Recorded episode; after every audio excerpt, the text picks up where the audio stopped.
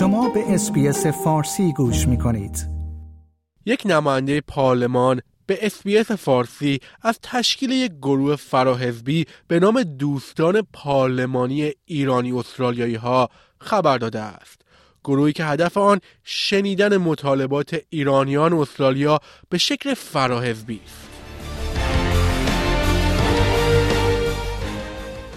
هفته پیش در هنگام سالگرد محسا ژینا امینی سه نفر از اعضای پارلمان استرالیا گروهی برای حمایت از مطالبات ایرانیان استرالیا راه اندازی کردند.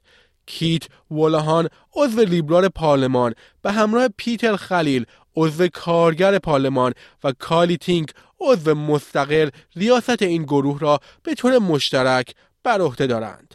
آقای ولاهان روز شنبه 16 سپتامبر در جریان مراسم سالگرد محسا ژینا امینی در شهر مربون این خبر را در اختیار اسپیس فارسی گذاشت. او در این رابطه گفت من امروز به شما اعلام می کنم گروه دوستان پارلمانی ایرانی استرالیایی ها تشکیل می شود و من ریاست آن را به همراه یک عضو مستقل و یک عضو کارگر به عهده خواهم داشت. هدف ما این است که سیاست را از موضوع جدا کنیم تا بتوانیم بحث های سازنده ای داشته باشیم.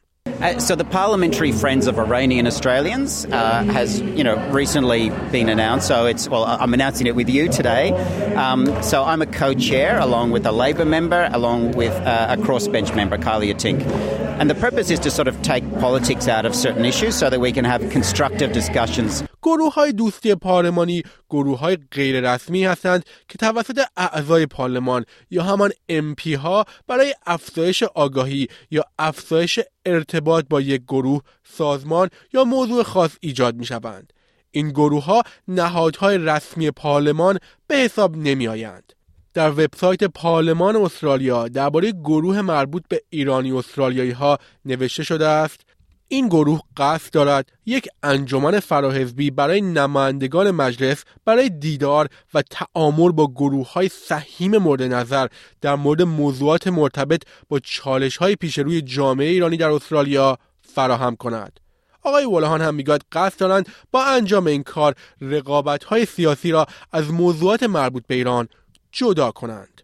او گفت ما می‌خواهیم سیاست را از این جدا کنیم و سعی کنیم تحریم های هدفمند جدید ایجاد کنیم و سپاه را به عنوان یک گروه تروریستی معرفی کنیم. So we want to take the politics out of this and try and get better targeted sanctions and also list the IRGC as a terrorist organization. So these things take time and uh, and I think that new friendship group will help. البته اینها تنها اهداف این گروه دوستی نیستند. به گفته عضو لیبرال پارلمان این گروه می تواند فضایی برای افراد ایجاد کند که با پارلمان ارتباط برقرار کنند تا شنیده شوند. It's also an avenue for people to approach the parliament so we can organise events and hear from them.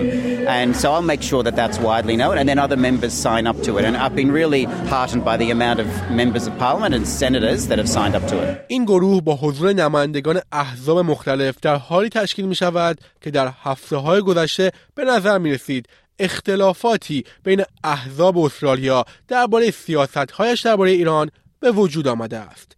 وزیر امور خارجه پنی وانگ در همین رابطه در گفتگویی با اسپیس نیوز گفته بود که دولت آنها بیش از هر دولت دیگری علیه ایران تحریم اعمال کرده است. This government has taken stronger action than any previous Australian government on Iran.